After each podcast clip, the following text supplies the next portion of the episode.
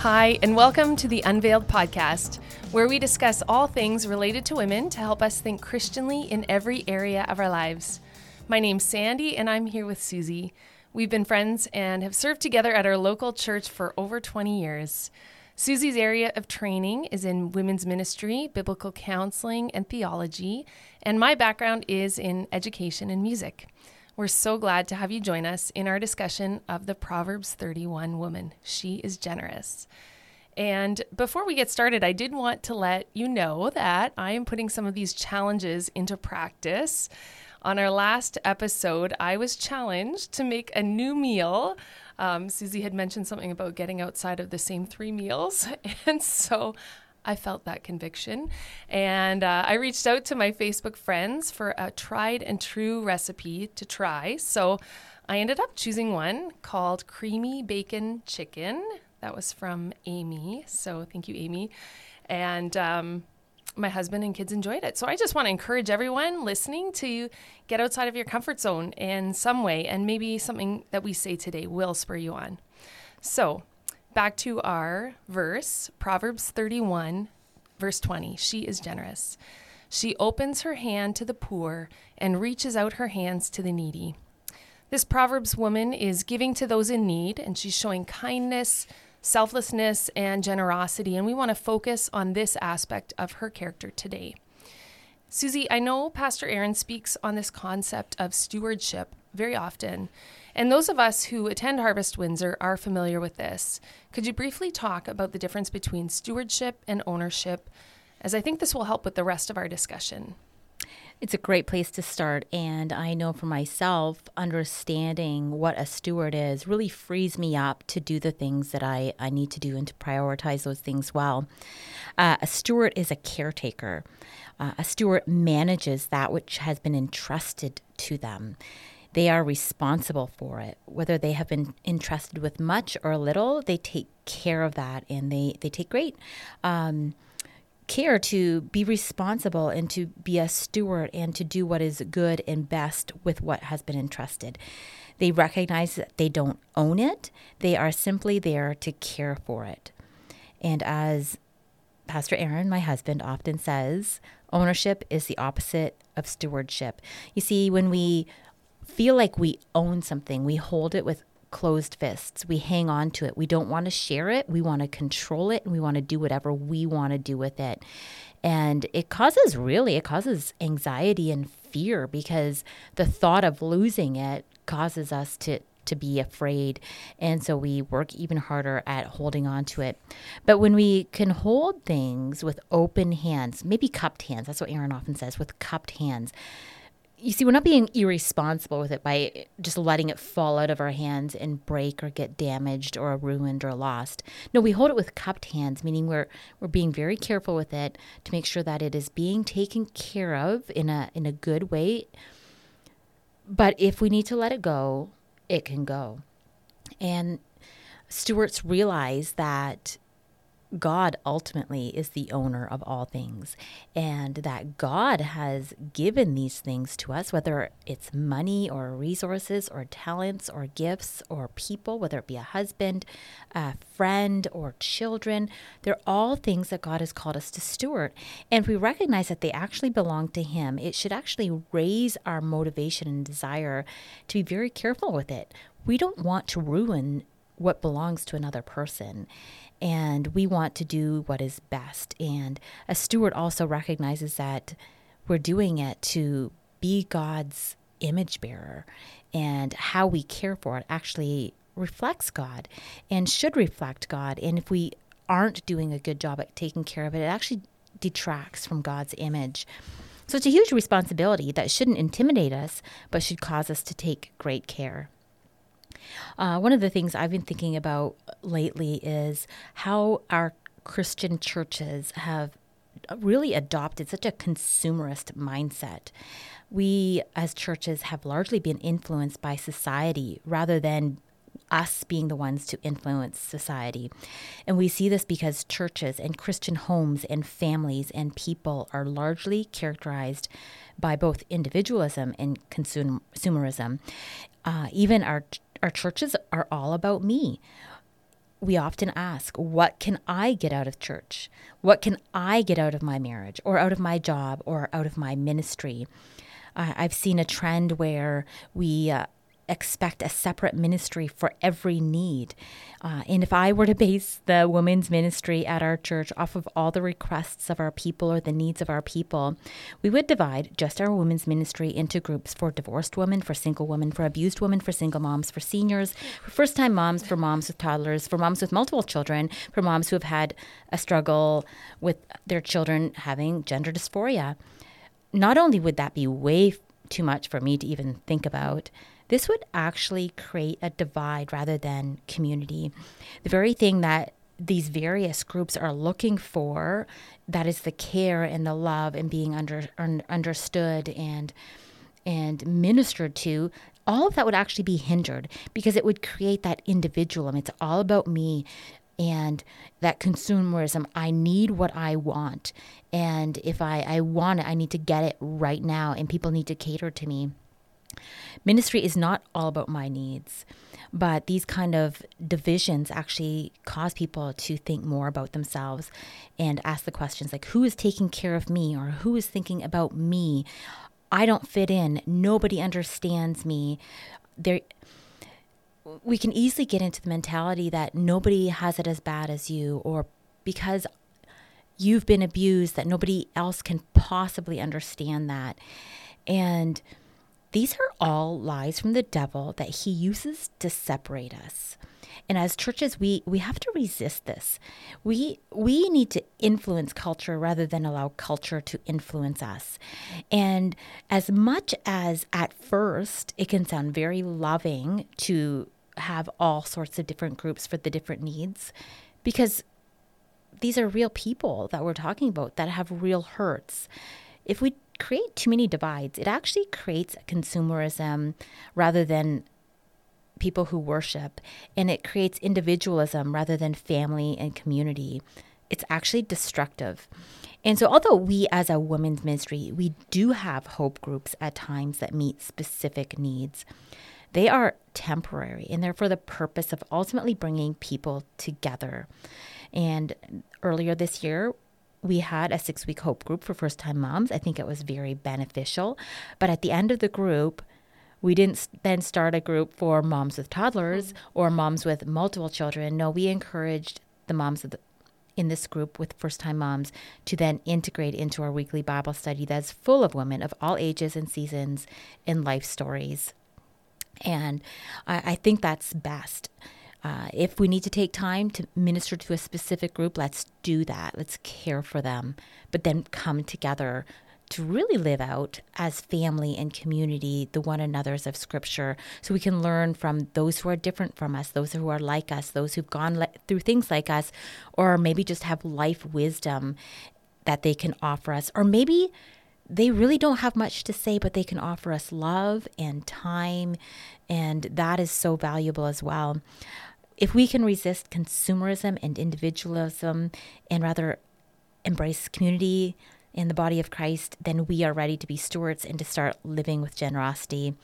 And in fact, I think it'll start coming more naturally to us. That's great. And I love the visual of the open hand um, as a steward rather than the ownership, the closed fist.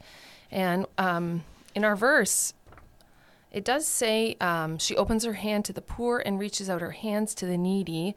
Why do you think there is a difference in this verse between um, she opens her hand, single hand, to the poor, and she reaches out her hands, both of them, to the needy? Well, I I can't say I have a definite answer for that. I couldn't find anything in in my commentary, but what I did find and I'm not a Hebrew scholar myself, and so I, I can't, you know, um, know for sure. But from what I understand, the first time that it uses the word hand in the singular, it's actually talking about the hollow or the flat of the hand. So it's the palm of your hand. And when I think about that, it kind of visualizes, you know, those open hands that say, what is mine is yours. Mm. And that's just a beautiful mm-hmm. mentality to have when we think about the poor. And then in the second part of the verse, where it actually uses the plural of hands, the actual Hebrew word would actually be forearm or hand. And to me, that gave me the visual thought of helping somebody up, helping the needy. So maybe the needy have fallen down. So mm. I'm going to use my hand to pick them up mm-hmm. and, and to help them out. And so I don't know for sure if that's what was intended, but I think when we think about generosity, we, we should think about uh, physical generosity, where we we give of our finances and resources to help those who are in need, who are poor, but also to use our physical strength to just give a hand and to help someone mm-hmm. who is down low or whatever need they might have. Maybe mm-hmm. they, uh, it's a single mom that needs help cutting her grass, or uh, a new mom that just needs you to go and be present or cook a meal for her. Things like that. Mm-hmm. So I don't know, but yep. that's kind of what I was thinking. Thank you. No, I was just curious about that. Um, okay, so our God is a God of abundance his storehouses are are huge. And you know, it's so interesting. We are sort of wrapping up our study, our women's Bible study, um, based on specific prayers in the Bible. And I'm noticing that in many of them, God not he not only answers the person's prayer, but he adds heaps of blessing on top of it. Our God is so generous. And we also see this in the gospel that Jesus sacrificed himself on the cross. He gives what we haven't earned. Can we talk about having a biblical mindset about giving, what is tithing and what is offering? I love how you bring it back to God because generosity should flow out of the character of God really, if we take God out of the picture, we're just being kind, good human beings. But as Christians, our generosity for, should flow from the fact that we've already experienced the generosity of God. So I think it's just beautifully stated. Uh, the way you said that, and just remembering that God is a God of abundance. In our salvation, He gave Himself for us. He died so that we could live. He was punished so that we didn't need to be punished for our sins. Jesus was the ultimate sacrifice. He gave us what we didn't deserve or what we didn't earn. And if we can build our spirit of generosity off of our knowledge of salvation, I think we will do well. In all honesty, like if you think about it, the next time that you are tempted to be greedy or stingy just think about what Jesus did for us. Like, can we really live stingy lives if we understand mm. the gospel? God gave himself, he gave his life. Like, that. That's huge. And I think so often we forget that when we just begin thinking about ourselves. Once again, back to that individualism. It's all about me and what do I need, what I want. And really, we should be thinking back to our relationship with Him and realize that our relationship with Him, if we have been born again, if we have experienced His grace, His generosity in salvation, that defines our identity. And our identity is supposed to be characteristic of who God is, and it reminds us that we are part of the body of Christ. We we belong to Him with one another. It's not just me that belongs to Christ, but everybody who is born again. Like we are all part of that. And if I'm going to take care of my physical body, so if I have uh, a sore leg, I'm going to take care of that sore leg. Or if I have a sore throat, I'm going to take care of that mm-hmm. sore throat. And if we were to think about each other that way, if we see another brother or sister in need, of course, we would take care of it if we really understand that we are the mm-hmm. body of Christ. And that means if we have experienced God's love, then we are to love like He loves us. And I think we forget that way too often. And that's why we are so, so stingy rather than generous. So, yeah, it, it's all about Him and it goes back to Him. Let's think back on Him. It's to embody Christ. And when we do that, we will learn to be more generous. Hmm. Thanks. Um, so, in light of the uncertainty of our current economy, um, prices seem to rise on everything. Um, there, there seems to be a sense of urgency to, you know, um, purchase gold, get silver, get out of debt as quickly as possible. So how how can we balance this call to generosity with the call to also being prudent and saving? We don't want to be stingy with God's blessings like mm. you said, but we also don't want to be foolish with what we do have. Right, exactly. And that's where I think we need to be principle minded rather than circumstance minded. So we live in accordance with our principles, which should be rooted in God's word. We should embrace biblical principles. And some of those are, once again, the stewardship mindset, remembering that we are stewards, not owners. And that means if we have resources and we know that there is possible danger ahead, there's absolutely nothing wrong with saving up or preparing for that. It would be foolish not to, right? And all throughout the uh, Proverbs 31, we woman we see her being prepared, mm-hmm. being prepared ahead of time, so that when the the storms come, mm. such as the winters, mm-hmm. she's prepared for that already. And so there's nothing wrong with being prepared. That's part of being a steward. Um, and then also remembering from Luke 16:10 that the one who is faithful with little will be faithful with much. And that means the one who is disobedient with little will also be disobedient with much. It's uh, the parable of the uh, the shrewd manager, and what we see in these verses, specifically verses ten to thirteen, it says, "One who is faithful in a very little is also faithful in much, and one who is dishonest in a very little is also dishonest with much." If then you have been faithful in the unrighteous wealth, who will entrust to you the true riches? And if you have not been faithful in that which is another's, who will give you that which is your own? No servant can serve two masters, for either either he will hate the one and love the other, or he will be devoted to the one and despise the other. You cannot serve God and money. And that's where I think we need to check our hearts. And first of all, who are we worshiping? Are we really worshiping God and loving Him with all our heart, soul, mind, and strength more than anything else? Or are we worshiping money? Are we in bondage to our money? Do, do we desire money more than we desire God? And that could be a, a heart issue, uh, an idol in our life, because really, whatever it is that we worship, that's what we idolize. Mm-hmm. And so that uh, that's a huge huge thing. We um, we will be faithful with little if we worship God. But if we worship money we won't even be faithful if we have a little bit or if we have a lot. And then that means we have to trust God no matter what. We trust him to provide. And we start off being stewards. We care for the money the resources the things that God has given us. And then we trust him to provide and that means He might not give us everything that we want, but we trust. And so I think if God is urging you to give, then give and trust God to give you what you need as well. Uh, and so, yes, so just to kind of rehearse here, biblical principles are the idea of stewardships. We are not owners, we are stewards. Remembering that the one who is faithful will, oh, that's a tongue twister here. The one who is faithful with little will be faithful with much. To trust God no matter what.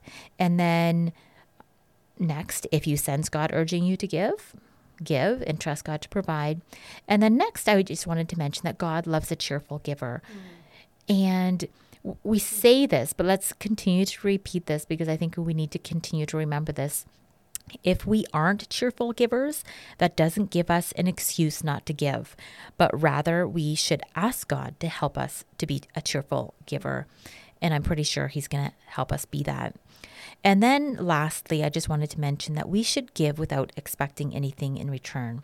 You see, it's it can be easy to give to someone that you know will be generous back. But what about the person that is never going to give back, mm-hmm. either because they don't have it or maybe they just haven't developed that spirit of generosity yet. Are we more giving to the person that will be giving back to us or the person or or are we indiscriminate? Are we just generous with whoever God calls us to give money to?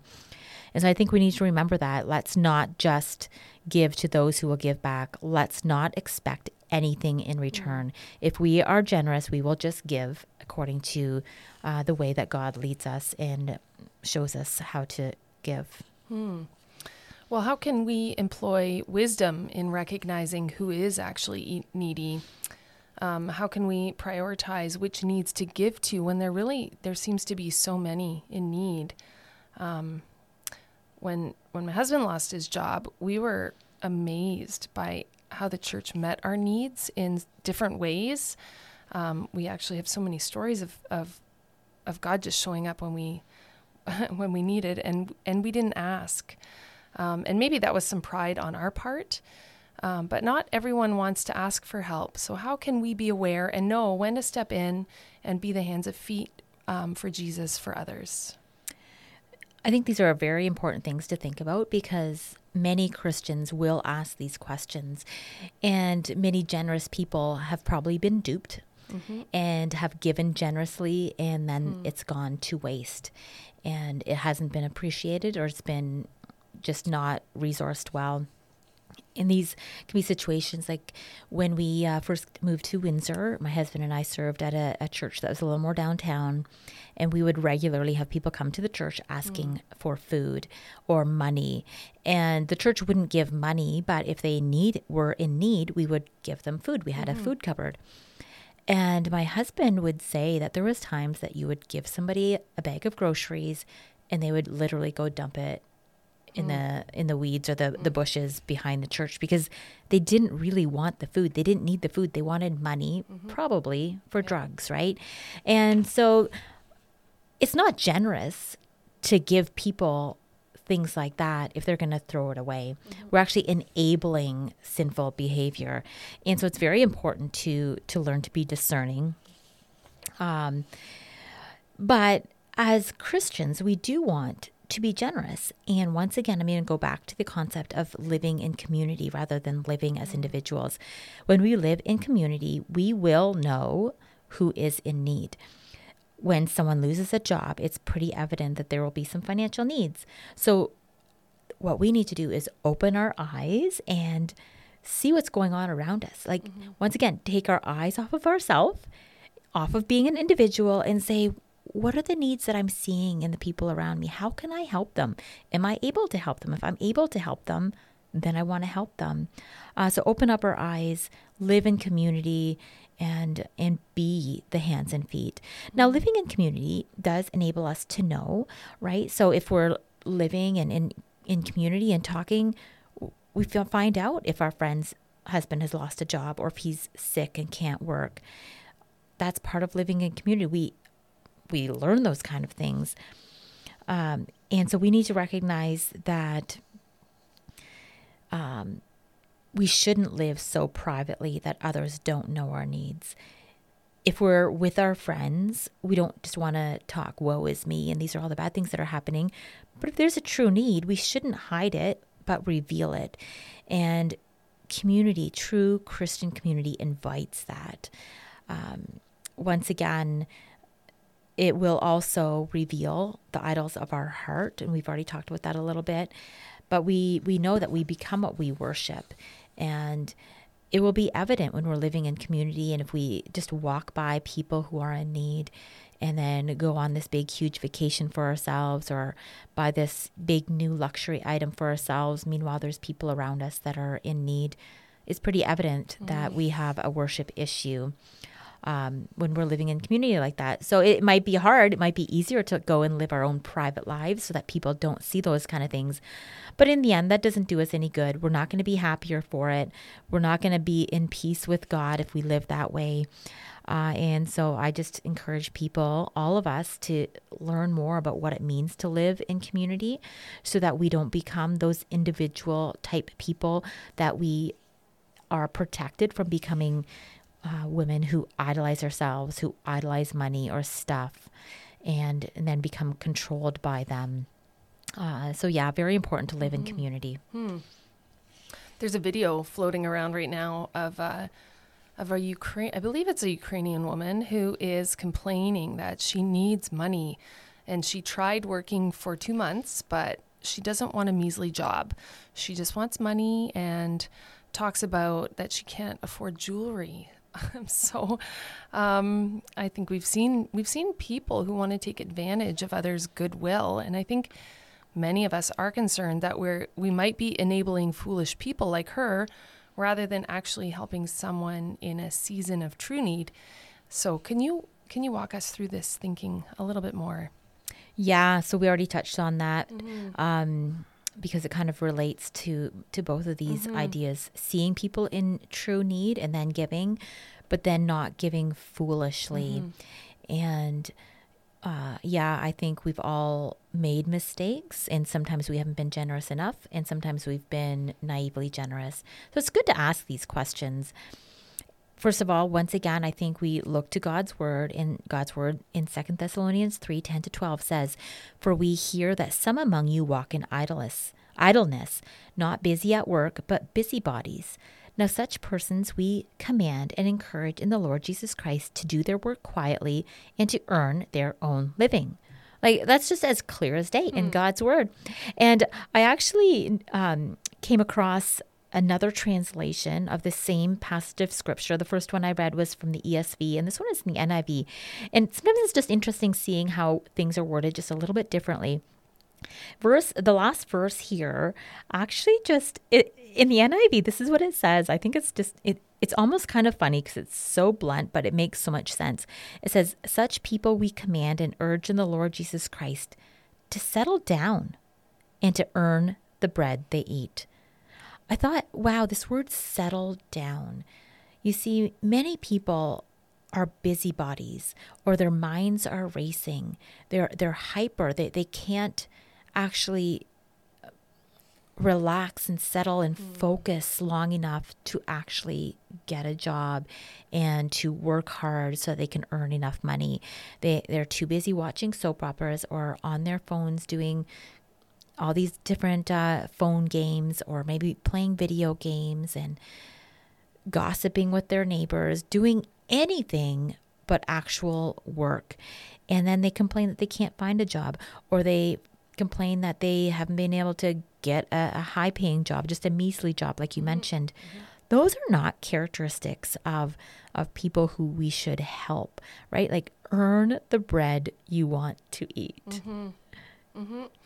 Um, it's funny. I have one of my children is a, quite a procrastinator when it comes to schoolwork, and um, you know, you try and be creative as a parent. And I think I, you know, I had tried so many different things, but then I remembered the verse that says, If a man will not work, he shall not eat. so I told him that if he, uh, if he can't do his work, then maybe we need to use that verse as a, you know, apply that verse. Not that I would withhold food from my son, but maybe he won't get the choice of what kind of food he gets to eat. So I think that's great, Sandy. We we do need to teach these principles to our children from a young age, and certainly I don't uh, approve of or believe in child labor, but children certainly should learn responsibility and work within the context of the home. Mm-hmm. And I think a lot of these things we actually teach them or not teach them in our home, and that actually affects how children grow up. Uh, so it's not necessarily going to be natural for kids to enjoy working, right? When we ask our kids to clean the room or help with dishes or go cut the grass, they probably will complain mm-hmm. and they might hesitate and procrastinate. That's not just your son, that's quite common in children. Mm-hmm. And so it's our responsibility as parents to weed that out of our kids mm-hmm. and to train them up so that they will be people who enjoy and value value work. And so of course there's many people who never learned that from their parents and maybe it's because their parents wanted to be generous and just uh, maybe they felt like they had to work too hard when they were young, and so they overcompensate and never ask their kids to do anything. Or maybe um, their child struggles with schoolwork, and so they, they feel like, well, I can't also ask my child to help with the dishes. They're already working so hard with school, or all sorts of excuses that we can make that actually is not good for our children. So I just encourage parents once mm-hmm. again to start when they're young and weed that out of them so that when they're older, they'll actually be able to make better decisions and work hard. Another example is people who grow up with parents who are just living off off the system. And as much as I think some people fall into that, for instance, a, a woman who's just abandoned by her husband, she's got five young children at home, what's she going to do? She can't just leave her kids. And so she might start uh, by receiving some government funding. And in those cases, I'm happy to see that she's provided for. But if she then fails to teach her children that they need to learn to work, she's going to make a big mistake mm-hmm. and the kids are just going to learn that oh it's easy to get money from the government. Why would i go to work and work hard and have to be up at a certain time and be responsible if i can just sit at home doing whatever i want and getting money? Uh, so being intentional about that. Uh, so one of the th- just getting back to your question then like how can we see if someone is really in need? Uh, we ask are they willing to work? That's huge. And um, asking are they asking for basic needs and necessities or do they expect you to give them money so they can buy jewelry like the mm-hmm, woman that you mm-hmm. were describing right? Jewelry is not a basic need. Uh, we need to ask are we feeding an underlying addiction? So are we by giving them money are we feeding an addiction to just sitting around playing video games or watching TV? Are we feeding an addiction of substance abuse? If we are, we should not give them money. Um, and then next, I was thinking about how we need to make sure that we are not simply seeing people as biotic beings. And that's one of the things we really learned during the mm. whole pandemic, yeah. right? Because yep. everything that was being thrown at us was just stay home, stay safe. And yet we realize, I hate even saying that, eh? like, ugh, it makes gross. me cringe thinking yep. about it. But they just wanted us to stay home because we wouldn't physically get the virus if we were not in contact with other people. But that's not taking into consideration our relational needs, our emotional needs, our spiritual needs. There's so much that's missing if we only think about people as biotic beings. And Therefore, if somebody is in need and they are asking for money, and maybe even initially you're like, okay, well, they're lazy or they do have an addiction. We want to be careful about what we give, but maybe we need to think deeper and broader than just giving them money or food. We should ask, what do they really need? And maybe they need to learn work ethics, or maybe they need to learn skills that they can have to earn a job or get a job. Maybe they need to know how to have a proper interview. Actually, take a shower and put on clean clothes and press your clothes before you go out, whatever it might be. Maybe they just simply need to learn how to have a budget. Maybe nobody ever told them and they're living outside their means. And those are just some basic things that we can teach people other than just throwing money at them or food at them. And then, of course, the gospel. Mm. We need to share the gospel. We live in such a godless nation that uh, has totally tried to omit, uh, eliminate the concept of God. And as we see people eliminating God, we see them becoming less and less human. They are denying people's humanity. They're just living as robots, as inhumane people we need to take people back to the gospel of Jesus Christ. The gospel really does transform. So, as much as the gospel is necessary to, to save us from our sins so that we can be forgiven and cleaned and made whole and have a relationship with Jesus, the gospel also impacts every area of our life. So once we've been truly saved, we are going to want to work rather than be lazy. We are going to want to be stewards of the resources God has given us rather than wasting them. We are going to want to have people skills because God has called us to be relational. So, so many things are going to be fixed, not automatically, it's mm-hmm. still a process, but they'll be fixed by the gospel. So let's continue to share mm. the gospel with people who are in desperate need. And I was just thinking here as well that um, it's so sad that our, our current government is working so hard to really diminish the work ethic of our, our culture and we hear a lot about sustainable living and once again it sounds so nice and so good because they're trying to they say eliminate poverty but even like even at this point, we're not at the point where they've fully transferred over to the sustainable living, the 2030 agenda. So that's coming up sooner than we think, but they're moving in that direction. But already we are seeing that what they're doing is not sustainable at all because we're already seeing food shortage, shortages. We're already seeing food prices skyrocketing. We're already seeing that employers are are first of all having a difficult time finding people to come and work for them and then once they do have them to actually find hardworking employers or employees so we already have very lazy people from this mindset that the government will just provide an equal living for everyone, whether you work hard or not, whether you've ever learned a skill or not. Like, let's just make everything equal. And then, secondly, um, this sustainable living is just trying trying to create more government control it's going to benefit the lazy people, but not the hardworking people. And one of the big problems, too, is that it promotes inclusion, which means that if you are not inclusive, if you have biblical views on race, on gender, and life, you will probably have a hard time finding a job in the future because in order to get a job you will be required to agree with all these things to be inclusive and not have a biblical opinion on them and so I would say, up until the last three years, I would have always thought anyone who wants to work is able to. But I do recognize that this may no longer be the case, or it might not be the case for too long because I think many people will be limited in their work. We saw that during COVID, but that's not the end. Uh, more and more, we're going to see employers expecting that you agree with their opinion of race, gender, abortion, all those things. And if you don't, guess what? You're not going to have a job. Mm-hmm. And so, we as Christians, we really do need to, and I, my husband says this all the time, right? Um, we need to start being creative by building our own systems of work, of education, of medical care, because we're going to be excluded. As much as they talk about inclu- inclusion, yep. we are going to be excluded if we don't follow along. Mm.